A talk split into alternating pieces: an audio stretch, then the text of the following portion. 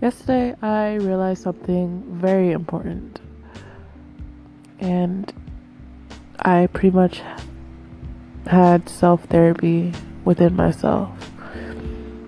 Um,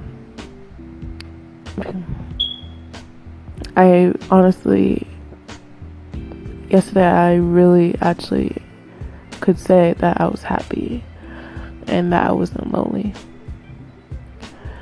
Um, I'm a person who goes through chronic depression, and it's very hard. I, uh, people really don't understand what you know depression is. They think it's sadness, but um, it's a chemical imbalance, and you know people think you can just automatically stop thinking the way you think, but it's kind of like an, it's like another person is in your head constantly feeding you negative thoughts constantly bringing basically bullying you you know? Um, and that's a result of the chemical imbalance um, when you feel hella low you know? When your ser- serotonin level is hella low um, when you're not balanced. Um, that can definitely take a toll on you. Um, I wish people could actually understand mental illness, actually are aware of it, and actually take it seriously versus waiting last minute. Um,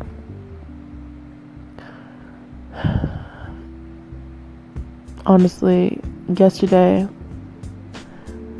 I really had an inner inner dialogue with myself and I never really had that type of stuff. Like I never really talked to myself and actually dig really deep into myself and why who why am I like this today and I encourage anyone of you to do so. You know, if you are suffering or I feel like on a daily basis we should have conversations with ourselves. Um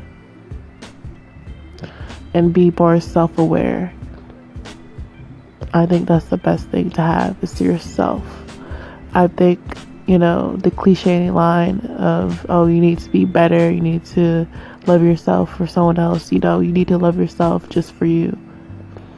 Because people come and go, and you grow, you change, you evolve, and the people around you change and evolve, and, you know, you have different friend friendships and different people coming in and you're in um, in and out of your life.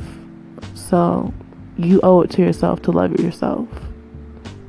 Honestly, you do not need anyone but yourself. Especially if this, especially if you're around toxic people. Um, you should definitely get rid of them and ask yourself, why do you put yourself through that, you know? Why do you need these people in your life or why do you tolerate such, you know? Um, and I'm trying to refrain from blaming the person and actually looking inside my own self. That's why self awareness is very important. Um, why do I put myself in this situation? Because I'm lonely. I feel like I need some sort of human interaction you know, and not all human interaction is good inter- interaction. Now, I do give these pe- people credit. You know, these toxic people are in your life for a reason. Um, they're in your life to show that they you don't need them, and to show that you can transcend that negativity and operate in a high vibration versus being around low vibration people.